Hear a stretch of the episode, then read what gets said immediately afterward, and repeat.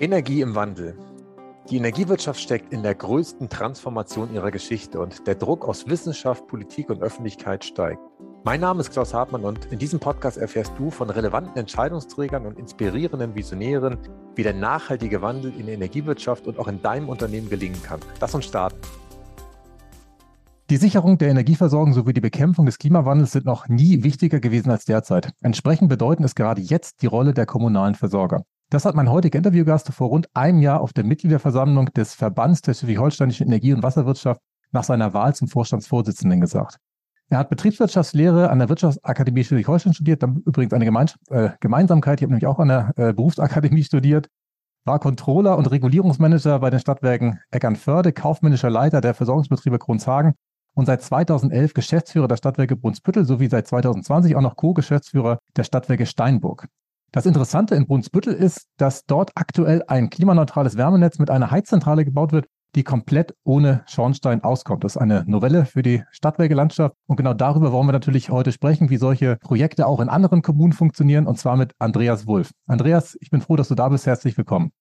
Ja, hallo Klaus. Ich freue mich auch. Meine große Ehre, dass ich heute mit dir äh, meine erste Podcast-Erfahrung machen darf. Und äh, bin ganz gespannt, wie das Gespräch verläuft und wie gesagt, freue mich sehr, dabei zu sein.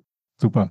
Ich habe es gerade schon angeteasert, Andreas. Du hast ja äh, verschiedene Rollen. Neben deiner Rolle als Geschäftsführer in Brunsbüttel und Steinburg bist du ja auch noch seit vielen Jahren Geschäftsführer im Windpark Brunsbüttel-Edelag. Das muss ich ja ablesen, äh, weil der Name geht mir nicht so flüssig über die Zunge. Äh, Geschäftsführer im Bürgerwindpark Brunsbüttel und auch Geschäftsführer der West Westholstein Wärme. Was treibt dich ganz persönlich an, all diese Rollen auszufüllen, jeden Morgen wieder voller Elan auf der Bettkante hochzuspringen und das alles zu machen?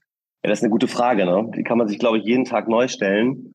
Aber ein wesentlicher Punkt ist schon, dass Brunsbüttel, die Region an der Westküste, einfach ein unfassbar spannendes äh, Feld bietet, um die ähm, Energieversorgung hier äh, zu gestalten.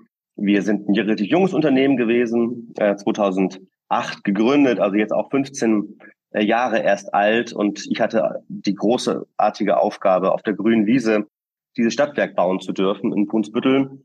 Und bin bei Null gestartet und ähm, habe heute circa 11.000 Kunden und äh, wie du schon gesagt hast, ähm, wir haben die Netze gekauft, aber wir haben auch in Erzeugung investiert und genau das ist hier an der Westküste halt äh, wirklich möglich. Ja, das mag dem einen oder anderen Geschäftsführerkollegen von mir nicht so möglich sein, äh, da wo es eben keine Flächen gibt, aber hier an der Westküste gibt es Flächen. Wir haben Wind. Äh, wir sind noch an einem großen PV-Projekt gerade äh, dran, das umzusetzen hier in der Region, weil wir eben die Rahmenparameter haben. Und es macht wahnsinnigen Spaß, äh, jeden Tag äh, hierher zu kommen und äh, gestalten zu können. Man lässt mich, also ich habe ein sehr, sehr vertrauensvolles Verhältnis mit der Politik und der Verwaltung.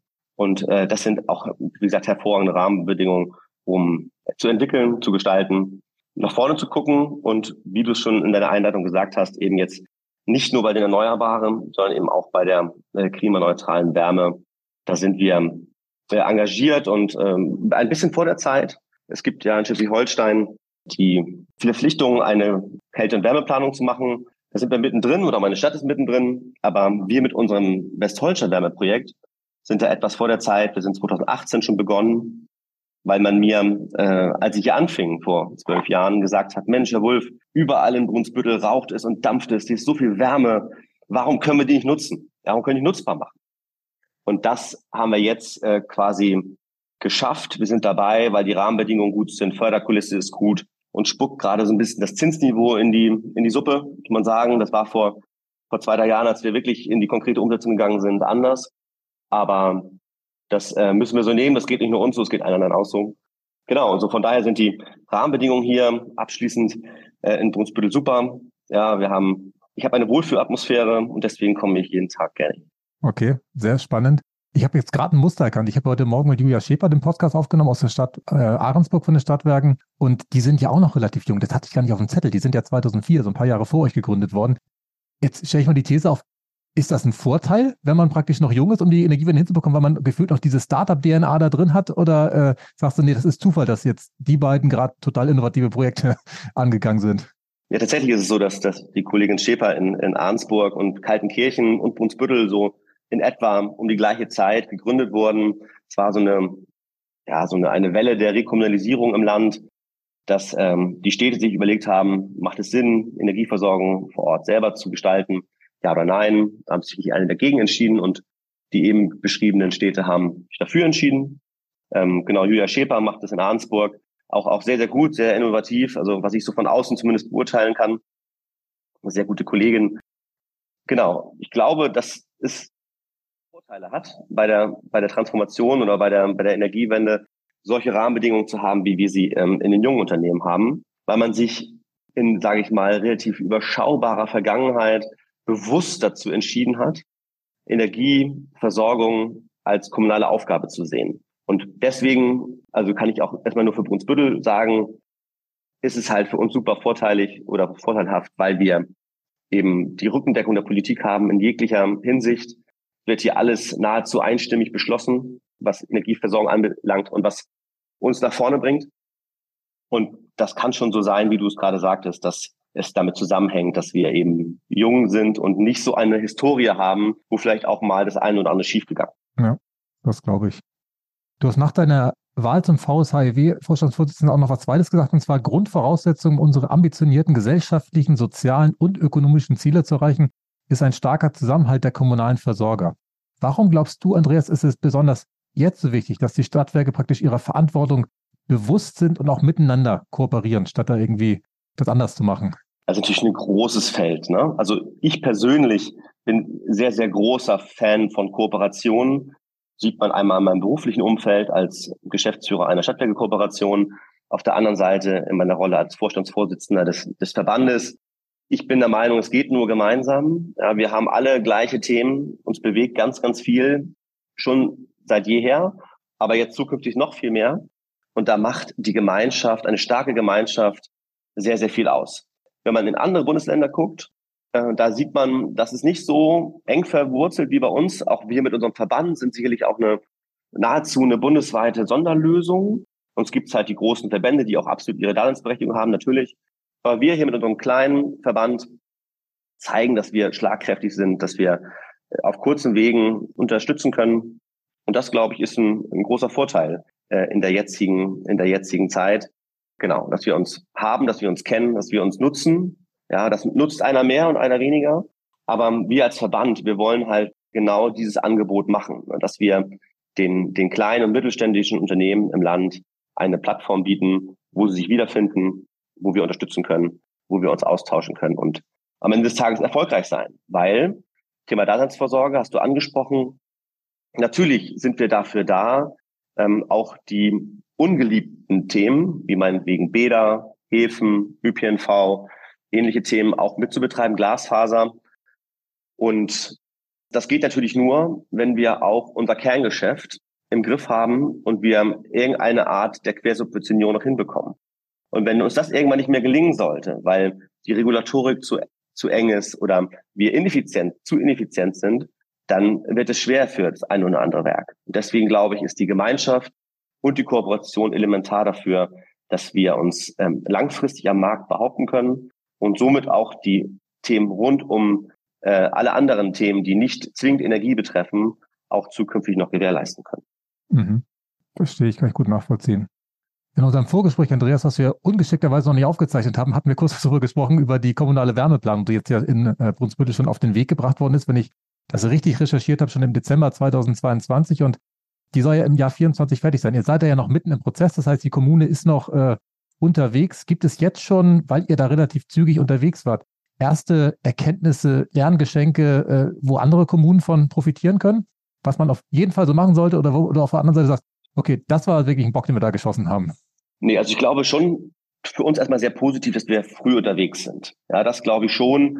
Und wir haben das gemeinschaftlich auch wieder, ne, da sind wir beim Thema Kooperation, gemeinschaftlich ausgeschrieben mit äh, Itzehoe und Wilster und Brunsbüttel. Da haben wir quasi die Synergie gehoben und versuchen jetzt dort, ähm, auch die Auswahl ist auch auf die äh, gleichen Beratungshäuser gefallen und versuchen dort in der, in der Kooperation, in der Projektsteuerung Vorteile zu heben. Ähm, was, glaube ich, ganz spannend ist, in unserer Konstellation mit dem bereits angestoßenen Abwärmeprojekt, wo ich auch gerne gleich noch ein paar Sachen zu, zu erzähle.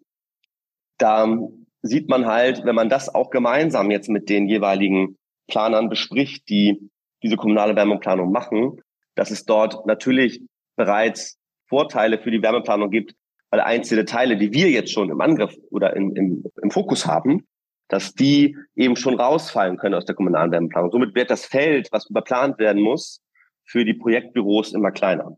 Das heißt, enge Zusammenarbeit zwischen Stadtwerk und Planer macht hier total Sinn, obwohl die kommunale Wärmeplanung ja eine Aufgabe der Kommune ist. Die Kommune erteilt den Auftrag und das Stadtwerk kann unterstützen, kann helfen, kann auch dort in Projektsteuerung mit drin sein und halte ich auch für total elementar, dass man das tut, weil es dort halt immer eben Synergien zu heben gibt.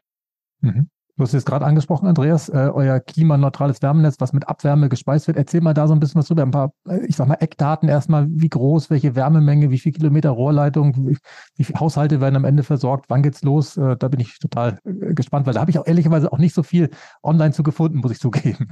Nee, verstehe ich. Also wir sind da wirklich ganz äh, hands-on unterwegs mit einem ganz kleinen Team. Das ist eine Kooperation zwischen unserer Wirtschaftsförderung, der Kreise Steinburg und Dithmarschen und den Stadtwerken, halten jeweils 50 Prozent an dieser GmbH. Und wir haben uns quasi auf die Fahne geschrieben, in Brunsbüttel startend, aber für die Kreise Steinburg und Dithmarschen, für kleinere Kommunen äh, als Dienstleister zur Verfügung zu stehen, um klimaneutrale Wärmeprojekte umzusetzen. Das Ziel ist es ja, dass wir in 2040 in Schleswig-Holstein klimaneutral sind in der Wärmeversorgung. Das gilt nicht nur für, für Mittelzentren oder größere Städte wie Brunsbüttel, Itzehoe und so weiter, sondern eben für alle Kommunen. Das gesamte Land will klimaneutral sein in der Wärmeversorgung und da stehen natürlich kleine Gemeinden ähm, in, in Dithmarschen, in Steinburg vor einer ähm, großen Herausforderung, weil ihnen eben nicht der kommunale Energieversorger grundsätzlich zur Verfügung steht, weil sie eben keinen haben. Und die Aufgabe haben wir gesehen, deswegen auch diese Wirtschaftsförderungsgesellschaft und wir als Stadtwerk und geboren aber ja schon aus der Idee in Brunsbüttel ähm, Abwärmenutzung zu machen. Ich sagte es vorhin, ja, seit zwölf Jahren geistert das in meinem Kopf umher. Es gibt ganz viele Studien in Brunsbüttel, wie viel Abwärme ist da. Ja, die Industrie hat ganz viel Abwärmepotenziale. Wir haben aber das technische Problem, dass die meistens auf der Südseite des Kanals liegt. Also für die Hörer, die äh, hier jetzt zuhören, Brunsbüttel ist getrennt. Ja, also es gibt eine Südseite, eine Nordseite und getrennt durch den Nordostseekanal. Und das wusste ich gar nicht. Also wie Rendsburg. Rendsburg hat auch praktisch zwei Stadtteile, wo auch so ein kleiner Zippel noch südlich vom Kanal ist. Und ich wohne direkt an der Nordseite. Spannend. Mhm. Genau. Und so, so ist es in Brunsbüttel auch. Brunsbüttel hat auf der Südseite einen kleinen Zippel ähm, der Wohnbebauung. Und sonst ist dort die Industrie. Wenn wir der größte Industriestandort in Schleswig-Holstein und äh, ich sag mal, alles, was, was graue Industrie, Chemieindustrie, Müllverbrennung und so anbelangt, ist alles auf der Südseite. Also da ist das Wärmepotenzial, ja, da könnte man Wärme auskoppeln, sind auch alle bereit, gerne Wärme zu geben. Auf der Nordseite hingegen äh, gibt es nur einen Industriebetrieb und ähm, den nutzen wir jetzt auch, weil eben die Querung des Ostseekanals unterdurch äh, ist mit enormem, enormem Kostenpotenzial verbunden. Ja, es ist also sehr teuer, den Nordost-Ostseekanal unterirdisch zu queren und das warme Wasser für eine Fernwärmeversorgung von Süd nach Nord zu bringen. So, deswegen können wir leider die Potenziale, die da sind, aktuell nicht in der, in der Menge nutzen, wie wir es gerne würden. Und südlich vom Kanal ist da noch irgendwas an, oder ist da südlich nur praktisch Industrie und kein, keine weitere Wohnbebauung außer dem kleinen? Doch, ein kleiner Zippel, wie du es eben so schön gesagt hast, ein kleiner Zippel, der ähm, ein bisschen Wohnbebauung äh, hat. Ja, doch. Also auch um, de, auch um den Zippel muss sich die Stadt mit ihrer kommunalen Wärmeplanung kümmern. Aber dort sehen wir nicht das Problem, weil wir dort eben ganz viel Industrieabwärme haben, liegt aber aktuell nicht in unserem Fokus. Der Fokus liegt aktuell auf der Nordseite das kommt daher, weil erstmal dort die Wohnbebauung viel, viel massiver ist und wir dort mehrere denkmalgeschützte Gebiete haben, in denen es nicht mit Wärmepumpe funktionieren wird, dieses Quartier zu beheizen. Und in dem Quartier starten wir jetzt, wie eben beschrieben, mit unserer ersten klimaneutralen ähm, Wärmeversorgung ohne Schornstein. Ja, wir werden also komplett auf Erdgas verzichten, haben drei Wärmequellen. Ja, die eine Wärmequelle ist ähm, der Industriebetrieb, der auf der Nordseite der Stadt liegt. Dort werden wir Wärme auskoppeln. Das reicht in etwa so für 40 Prozent des äh, Wärmebedarfs für unseren ersten Bauabschnitt, den wir haben. Okay, auf welchem Temperaturniveau? Wo ist man da? 90 Grad, 90, 90 Grad, 90 Grad, 90 Grad. Das ist Industrieabwärme, die für den industriellen Prozess nicht mehr verwendet werden kann. Ja, also das ist Bedingung, weil wir werden gefördert durch das ähm, Wärmenetze 4.0 Förderprogramm, heute BEW ja, ist der Nachfolger. Der ist deutlich prominenter als Wärmenetze 4.0. Aber weil wir schon so lange unterwegs sind, war unser Fördermittelantrag aus der Zeit von Wärmenetze 4.0. Dort erhalten wir 38 Prozent für die gesamte Baumaßnahme. Und die Bedingung, und die Bedingung dafür ist eben, dass dort klimaneutrale Wärme äh, transportiert wird und wenn Industrieabwärme eingesetzt wird, die nur als klimaneutral gilt, wenn sie im Industrieprozess nicht anders verwendet werden kann. Das reicht also für 40 Prozent unseres ersten Bauabschnittes. Vielleicht sage ich kurz, wie viel wir mit dem ersten Bauabschnitt erzielen können. Wir werden etwa so 25 Prozent der Stadt Brunsbüttel mit Wärme versorgen können. Aus unserem ersten, aus unserem ersten Projekt. Wie gesagt, wir haben drei Wärmequellen. Einmal die Industrieabwärme. Dann werden wir äh, Wärme von einem Biomasseheizwerk bekommen. Die liefert heute Dampf an das eben beschriebene Industrieunternehmen und haben noch Restmengen. Ja, also die verbrennen Holzhackschnitzel. Ja, das kenne ich. Das hat man in der Stadtwerk Flensburg gehört vor zig Jahren. So sieht's aus. Genau, gehört, gehört nicht mehr in die Stadtwerk Flensburg, gehört einem anderen Stadtwerk, genau. Da nutzen wir die, äh, den Restdampf, quasi, den die überhaben. Macht auch in etwa nochmal so 40 Prozent der Wärmemenge aus. Und den Rest machen wir äh, mit Wärmepumpen mit Großwärmepumpen. Und auch hier sind wir wieder aufgrund der hervorragenden Rahmenparameter in Brunsbüttel ein bisschen privilegiert. Auch dort nutzen wir das Abwasser dieses Industriebetriebes, die täglich 25 Grad warmes Wasser in den NOK einleiten, also den Nordostseekanal einleiten. Und gegen diesen Abwasserstrom lassen wir diese Wärmepumpen laufen.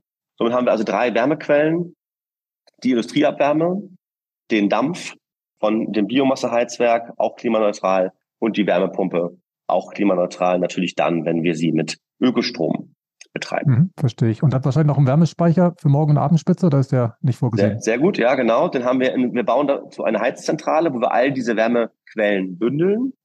Und in diesem, in dieser Heizzentrale sind eben diese drei eben genannten Wärmequellen äh, laufen dort zusammen. Und dazu kommen dann noch Warmwasserspeicher zum Puffern, ja, um die Spitzen abzupuffern. Und für den Worst Case ähm, verzichten wir, wie ich schon sagte, auf den Schornstein und die Erdgaskessel, werden wir Elektronenkessel noch, äh, Elektronenkessel noch einsetzen, also mit Strom quasi heizen. Das ist unser Backup.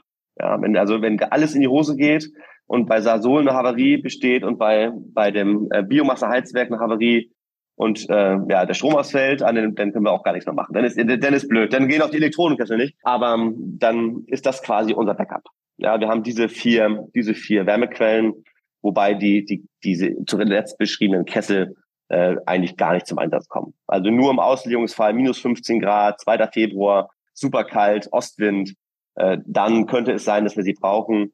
Aber ähm, grundsätzlich kommen wir mit den drei eben beschriebenen Wärmequellen aus. Okay, aber die sind praktisch so ausgelegt, N-1 sicher, das heißt, sie könnten die ganze äh, Wärmelast wahrscheinlich abdecken. Von, was habt ihr da, 10, 15? 11, 11, 11 MB, 11 MB im ersten Ausbauschritt die Heizzentrale ist äh, auf 20 MB ausgelegt. Mhm. Weil, man muss natürlich dazu sagen, wir haben jetzt gerade so eine Roadshow hinter uns durch die, durch die, ähm, äh, durch die Bürgerschaft.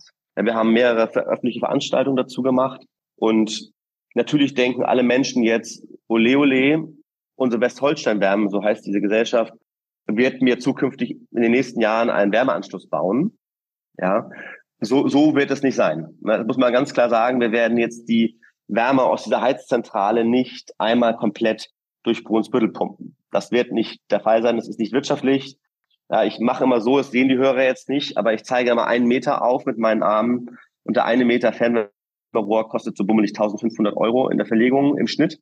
Und da müssen wir schon ganz genau hingucken, in welchem Quartier es für uns sinnvoll ist, ähm, diese Wärme dann abzugeben und wo eben auch nicht. Es gibt bestimmt auch Quartiere in Brunsbüttel, aber auch in den anderen Kommunen, wo wir uns sehen als, als Westholstein werden, wo man einfach mal ehrlich sein muss. Da geht es nur über die Individualversorgung, Wärmepumpe, vielleicht Pellets, ja, wenn wir eben kein Gas mehr verbrennen sollen. Ja, kann ich gut nachvollziehen. Das heißt, diese 25 Prozent, die ihr abdecken könntet, da steht jetzt heute noch nicht fest, welche äh, Gebäude, welche äh, Liegenschaften das sein werden, sondern das ist einfach die Größenordnung, mit der ihr versorgen könnt. Und die Wärmeplanung wird wahrscheinlich in 2024 euch verraten, wo ihr überall die Wärme dann hinbringen werdet. Habt ihr das richtig verstanden? Nee, nee, nee, nee, nee zum, zum, zum Glück nicht. Zum Glück nicht, ähm, weil nee, wir sagen eine Wärmeplanung, wo wir unsere Rohre hinlegen. Okay. Ne? Ja, weil, nee, andersrum geht es einfach nicht. Wir, wir haben, wir differenzieren zwischen Ankerkunden und Potenzialkunden. Wir haben unser Netz so geplant, dass wir das Netz so verlegen, dass an der Strecke möglichst viele Ankerkunden liegen. Ankerkunden sind Wohnungsbauunternehmen, Kirche, äh, kommunale Liegenschaften, Schulen, Bäder, äh, Hotels, Mehrfamilienhäuser, also alles das, was eigentlich Wärme verbraucht. Ja? Und wenn auf diesem Weg dann Einfamilienhäuser liegen oder es sinnvoll ist, von diesem Weg einen Abstecher zu machen, dann tun wir das. Ja, und das machen wir aus unternehmerischer Sicht. Ja, das machen wir nicht aus irgendwelcher ideologischen Sicht, sondern das machen wir aus rein wirtschaftlicher Sicht. Wir, wir machen, genau, wir sind eine GmbH und natürlich sind wir dazu da, das Geld, was, was wir, was wir aufnehmen, ja, erstmal zurückzuzahlen und am Ende des Tages auch zu vermehren. Wir sagen der kommunalen Wärmeplanung, das ist unser Netzplan. Ja, der wird im Rahmen des Projektes atmen. Wir haben jetzt am 14. August den ersten Spatenstich dazu. Ähm, also das Projekt wird atmen, weil wenn der Bagger erstmal rollt, wie man aus dem Glasfaser vielleicht kennt, wenn der Bagger erstmal rollt, dann werden wir sicherlich vom Weg nochmal ein Stückchen abweichen, weil irgendwo jemand winkt und sagt, ich hätte gerne auch Wärme von euch. Ja, das wird dynamisch bleiben. Wir werden also diesen Netzplan nicht in Stein meißeln, aber wir arbeiten an diesem Plan jetzt seit zwei Jahren und irgendwann musst du auch mal loslegen. Ne? Und das ist er jetzt. Und diesen Plan haben wir an den, an den, an das Ingenieurbüro gegeben, die die kommunale Wärmeplanung machen. Und den Sektor, wo wir mit unserem Wärmenetz liegen, den können die quasi jetzt schon grün malen oder abhaken und sagen, alles klar, für den Bereich müssen wir uns nicht mehr überlegen, was bei der kommunalen Wärmeplanung rauskommen muss. Ja, habe ich verstanden. So macht es auch mehr Sinn. Deswegen habe ich nachgefragt. Gut. Andreas, du hattest mir im Vorfeld äh, per E-Mail auch verraten, dass du in deiner Rolle als Verbandsvorsitzender vom VSHLW auch gerade beim Land Schleswig-Holstein für Bürgschaften sorgst, und zwar im Milliardenbereich, oder sorgst ist gut, also darum äh, wirbst, so würde ich es richtigerweise formulieren, die genau solche Projekte auch an anderer Stelle unterstützen können. Und meine Zuhörer sind ja genau die anderen Stadtwerke, die das interessiert. Wie ist hier der Stand und was können vielleicht auch interessierte andere Stadtwerke da jetzt unternehmen, um, um praktisch dieses äh, Projekt bei sich auch vielleicht äh, mehr oder noch wahrscheinlicher werden zu lassen? Ich bin ja vor einem Jahr, wie du es sagtest, zum, zum Vorsitzenden gewählt worden, auch so ein bisschen ja, äh, reingeworfen ins kalte Wasser und man weiß ja auch nicht, was bringt dieses Amt eigentlich mit sich, wie viele Aufgaben, wie viel, wie viel Zeit muss ich da in, investieren und macht es mir Spaß und bringt es auch was. Ja, und ich kann jetzt aus meinem ersten Jahr, bald anderthalb Jahren Amtstätigkeit schon sagen, dass es schon ziemlich cool ist, ähm, dass wir diesen Verband haben und dass man so eine Tätigkeit machen darf. Mir macht es wahnsinnig viel Spaß.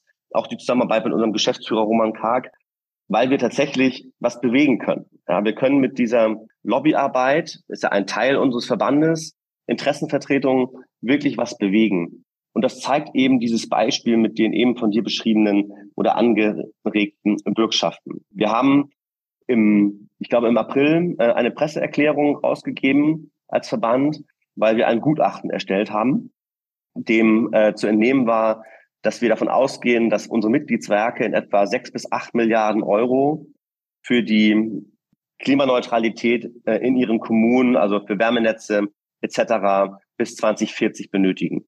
Und als wir diese Zahl aus diesem Gutachten gesehen haben, da haben Roman Kark und ich gesagt, dass, also puh, wie sollen wir das denn stemmen? Wie sollen unsere Mitgliedswerke das denn stemmen? Und dann haben wir dazu diese Presseerklärung rausgegeben, dass wir da für Unterstützung werben. Und tatsächlich ähm, hatten wir innerhalb von sieben Tagen äh, einen Wärmegipfel mit Daniel Günther ähm, als Einladung bei uns im Posteingang, wo ein, ein großer äh, Gipfel mit, mit vielen Verbänden ähm, und uns zum Glück äh, abgehalten wurde bei der IBSH in Kiel. Und äh, Daniel Günther im Rahmen seiner, seiner einleitenden Worte schon sagte, also wir haben verstanden, ihr braucht Unterstützung und wir sagen euch, diese zwei Milliarden Euro, das war unsere Forderung, dass wir vom Land eben Unterstützung in Höhe von zwei Milliarden Euro in Form von Bürgschaften äh, benötigen, sagen wir euch zu. Da haben wir beiden uns natürlich äh, freudig angeschaut ja, und gesagt, Mensch, super, ja, das, was wir hier tun, äh, macht wirklich Sinn. Das macht für unsere Mitgliedswerke Sinn, das macht für unser Land Sinn, ja, dass wir hier gemeinsam mit der Landesregierung auch zu, zu einem Ergebnis kommen. Und auch das muss man wirklich lobend erwähnen, klappt mit der Landesregierung wirklich gut. Da sind wir in Schleswig-Holstein sehr, sehr gut aufgestellt. Ja, die Wege sind kurz. Wir haben dort engen Draht zum Mekun, ähm, zum Joschka Knut, zum Tobias Goldschmidt, aber auch zu Daniel Günther, äh, die uns hören, ja, die unsere Sorgen hören und in diesem Fall tatsächlich auch dann handeln. Und zum Handeln vielleicht ganz kurz aus dem Maschinenraum äh, die Info. Also diese äh, Bürgschaft-Idee ist jetzt in ein Papier gegossen, in so ein Arbeitspapier mit dem es in den politischen Diskurs im September, Oktober äh, im Land äh, gehen äh, wird, um dort Haushaltsmittel auch freizubringen. Ja, es gibt ja zwar kein Euro, den wir bekommen, aber trotzdem muss die Sicherheit ja im, im Haushalt hinterlegt werden, die dort gegeben wird. Und ab 1.1.24 ist aktuell das Ziel, soll dann mit so einem äh, Bürgschaftserlass vom, vom Land gerechnet werden und einer Erklärung an die Kommunen, wie denn es zukünftig möglich sein wird, an diese Bürgschaften vom Land zu kommen. Auch da wieder Klimaneutralität, ne, elementar.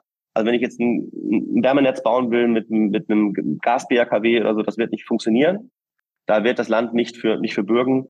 Aber für die ganzen spannenden Wärmeprojekte, die so im Land passieren, ich war heute Morgen gerade in Meldorf, da ist der erste deutsche Erdbeckenspeicher gebaut worden. Unfassbar spannendes Projekt, ja. Also jeder, der noch nicht da war, vielleicht vorher anmelden. Der Deckel ist drauf, ja. Der Deckel ist drauf. Den habe ich mir heute Morgen nochmal angeschaut. Man steht auf dem Wasser, also man kann da drauf. Das ist wirklich, das ist spooky und beeindruckend zugleich, ja. Ähm, toll, was die da machen. Aber auch da muss man ehrlich sein, die sind natürlich ohne Bürgschaften vom Land, die sind voll ins Risiko. Und da wird irgendwann, irgend, irgendjemand muss sagen, irgendwann muss da jemand sagen, das wird eine teure Tasse Tee. Das ist eine teure Tasse Tee geworden und irgendeiner muss diese teure Tasse Tee bezahlen. Ne? Und auch das sehen wir auch in unserem Wärmeprojekt hier in Brunsbüttel, dieses angesprochene Zinsänderungsrisiko, ähm, was eingetreten ist, hat uns unsere Wärmepreise schon ordentlich nach oben gedrückt. Ne? Also wir reden alle von der äh, heiligen Kuh, wir wollen Wärmenetze bauen, die werden uns die Klimawende ähm, ermöglichen. Und ähm, da muss man ehrlich sein, dass ja, die werden Bestandteil sein der, der Wärmewende, aber es wird nicht für, für den gleichen Preis geben, wie es früher bei Erdgas war. Ne? Das muss man, da muss man ehrlich sein. Ja, das Verbrauchen von Wärme oder das Erzeugen von Wärme und das, das Erzeugen von warmen Gebäuden wird zukünftig teurer werden. Das glaube ich auch. Das glaube ich auch. Wobei in Meldorf vielleicht, ähm, da ist ja tatsächlich die Kommune extrem mit einem großen Geldbeutel dabei, muss man ehrlich zugeben. Die sind da ja sehr offen und das, das ist aber auch gut so. Also natürlich ist das für die Gemeinde und für die Bürger, die da wohnen, vielleicht schwer nachvollziehbar, dass jetzt da das ganze Geld hinfließt und nicht in, was weiß ich, Kindergärten und Schulen und was ich, wo es dann wahrscheinlich nicht mehr da ist. Aber ich glaube, das ist wichtig, dass man das sehen kann, angucken kann, besichtigen kann, so wie du heute da warst, dass andere Stadtwerke dahin fahren und sehen, okay, das funktioniert, okay, vielleicht ist es jetzt im ersten Wurf teuer gewesen, aber in Dänemark gibt es davon, glaube ich, neun weitere Dinger. Äh, die werden im Laufe der Zeit hoffentlich günstiger. Und auch diese saisonalen Wärmespeicher werden wir auch brauchen, da bin ich mir äh, ganz sicher. Ja, glaube ich auch. Es, es geht nicht überall. Es wird dort sicherlich sinnvolle Anwendungszwecke geben und nicht. Also hier ist wieder das Beispiel mit viel Fläche für Wind, für Photovoltaik, wo man die, den Strom gleich zur Wärmeerzeugung nutzen kann und das in diesen Erdbeckenspeicher reinfährt. Da ist eine Biogasanlage, da ist eine Druckerei, da sind die Rahmenbedingungen natürlich top. Das gibt's nicht in jeder Großstadt oder in mittelgroßen Stadt in Schleswig-Holstein, diese Bedingungen. Da kann man auch nicht so ein Erdbecken bauen. Aber ich sehe es genauso wie du es wird so sein, dass es ein davon mehr geben wird und dass es ein Bestandteil der, der Wärmeversorgung im Land auch, auch, auch sein wird. Ja. Also da, wie gesagt, kann nur sagen, Hochachtung an die Kollegen, die das da machen, weil das ja auch irgendwie ganz, ganz hands-on ist. Machen das Leute, die bisher kein Stadtwerk geleitet haben oder die in der Energieversorgung auch nur rudimentär unterwegs waren und mit ganz viel Mut. Also wirklich viel Mut. Das bewundere ich sehr, bewundere ich sehr, aber da wird irgendwann auch noch irgendeiner sagen müssen, wie viel die Suppe denn, die sie sich da eingebrockt haben, auch gekostet hat. Genau, vielleicht lade ich den Peter Bielenbeck nochmal ein, dass wir da auch nochmal in Ruhe drüber sprechen. Super gerne. Also der war heute Morgen mit dabei und äh, super netter Kontakt. Also den kann ich ihm nur wärmstens, dir, dir nur wärmstens ins Herz legen. Ja, ja, genau. Ähm, Andreas, lass uns zum Schluss des Gesprächs nochmal den Blick so ein bisschen in die Zukunft äh, werfen. Und zwar würde mich interessieren, ähm, liest du Zeitung? Hast du da ab und zu so, so, eine Zeitung vor dir, die du aufschlägst? Dithmarscher Landeszeitung oder so? Klar, klar. Dithmarscher Landeszeitung, Brunsbühler Zeitung, Norddeutsche Rundschau, hier liegt alles. Welche Presseschlagzeile würdest du dir in diesem Jahr noch gerne über die Energiewende in Brunsbüttel wünschen?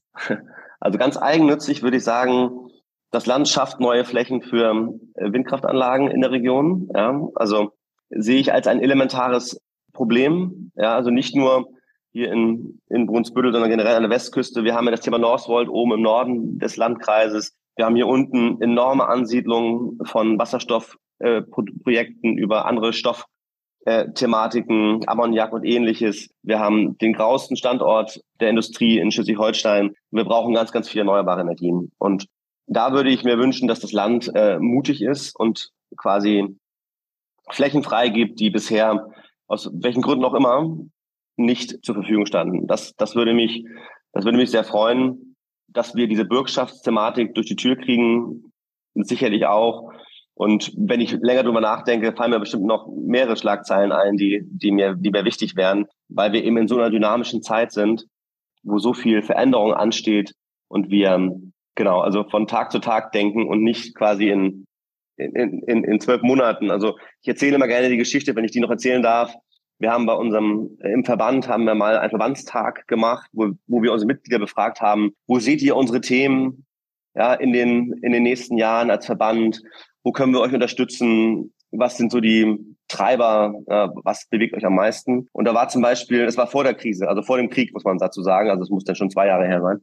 Da war die Frage nach Wasserstoff. Ja, nach Wasserstoff, ob das was für uns als Stadtwerke etwas ist.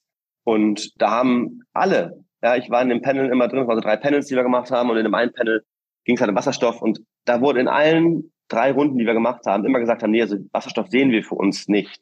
Und jetzt, was ich sag mal, 18 Monate später, 24 Monate später, äh, wenn du jetzt die Kollegen fragst, ja, beschäftigt sich nahezu jeder zumindest mit der Thematik. Keiner sagt mehr, nee, machen wir nicht, sondern die Kollegen sind jetzt alle auf der, auf der Reise, beschäftigen Berater oder ähm, gucken sich Projekte an, ob Wasserstoff, ja, sei es nun zur Beimischung ins Erdgasnetz oder generell zur Wärmenutzung im Wärmenetz oder zum Spitzenabfahren, zum, zur Netzstabilität, zu was auch immer, äh, beschäftigen sich viele äh, Kollegen mit. Das heißt, mit diesem Beispiel will ich nur sagen, ich wünsche mir heute Flächen für, für, für, für Windkraft, nicht nur für Brunsbüttel, sondern für, die, für das gesamte Land Schleswig-Holstein, für meine Kollegen, dass wir, dass wir beim Ausbau der Erneuerbaren weiterkommen.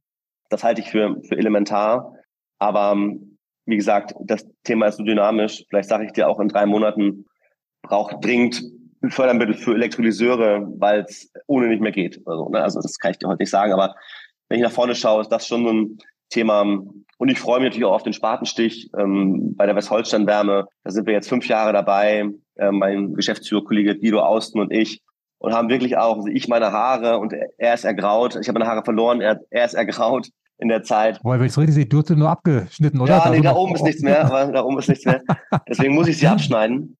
Aber ähm, ja, also auch das würde ich mir wirklich wünschen, dass wir da durch die Tür laufen. Da bin ich als Kaufmann immer ein bisschen ungeduldig, ja, dass mir Ingenieure sagen, so eine Ausschreibung für so ein Wärmenetz ähm, braucht irgendwie ein Jahr oder so. Denke ich mir, was, was macht ihr die ganze Zeit? Aber ähm, wir wollen hier knapp 25 Millionen Euro verbuddeln. Und das muss natürlich auch gut vorbereitet sein. Das ist mir gar, das ist mir ganz klar. Aber irgendwann muss es dann auch mal losgehen. Und auch diese Schlagzeile, ne, dass Westholstein Wärme den Spatenstich macht, das würde mich schon stark froh machen. Okay, sehr gut. Da waren einige Sachen dabei. Ähm, wenn du jetzt nochmal in meine Rolle schlüpfen würdest, Andreas, und sagen würdest, okay, da gibt es noch eine Frage, die du selber gerne beantworten würdest. Was würdest du dich selbst noch fragen? Oder sagst du, nee, jetzt hast du alles rausgehauen, was du da heute in den Podcast unterbringen wolltest? Ja, ich habe ja am Anfang gesagt, ich habe keine, keine Erfahrung mit, mit Podcasten. Ich höre sehr viel. Ja. Du könntest mir die Frage stellen, welche hörst du gern? Aber das würde mich immer interessieren. Was, was, in welche Richtung hörst du da? Was sind das für Themenfelder? Ja, also bei, bei, mir ist es eher ein bisschen, bisschen, bisschen leichtere Kost. Also ich höre gern, bin ein großer Fußballfan, höre Fußball-Podcasts oder Handelsblatt Morning Briefing, ja, nehme ich morgens immer gerne mit im Auto. Das höre ich auch gern. Äh, ab und zu bin ich mal bei, häng beim Melzer mal und höre mir was über das Kochen an. Genau, solche Sachen äh, höre hör ich ganz gern. Apokalypse und Filterkaffee mit Mickey Beisenherz. Jeden zweiten Morgen höre ich auch gern. Das ist ein bisschen Klamauk rund um die aktuellen Themen in der Welt. Also alles ein bisschen leichter, nicht alles so ernst nehmen. Äh, das ist Leben, ist, unser Job ist auch ernst und hart und wir müssen irgendwie viele Themen bewegen.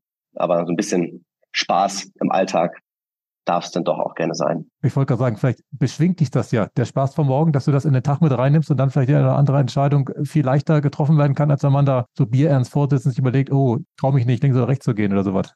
Ja, aber das, das stimmt, ja, das, das macht natürlich schon was aus, aber ich mache meinen Job so unfassbar gern, äh, da brauche ich keine Droge, äh, die mich morgens irgendwie wach macht, außer der Kaffee vielleicht.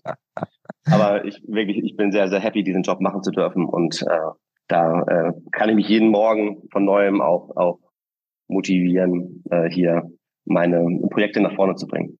Super. Dann sage ich vielen Dank fürs Gespräch. Das war ein runder Kreis, Andreas. Wir sind da wieder rausgekommen, wo wir gestartet sind. Per Zufall. Ja, super, gerne. Danke. Gerne. Hat mir ganz viel Spaß gemacht. Ich freue mich, dass du auch bei dieser Folge von Energie im Wandel dabei warst. Wenn es dir gefallen hat, dann hinterlasse mir gerne eine positive Bewertung bei deinem Podcast-Player. Und wenn du mir davon einen Screenshot schickst, dann erhältst du eine digitale Version von meinem neuen Buch. Bis zum nächsten Mal bei Energie im Wandel.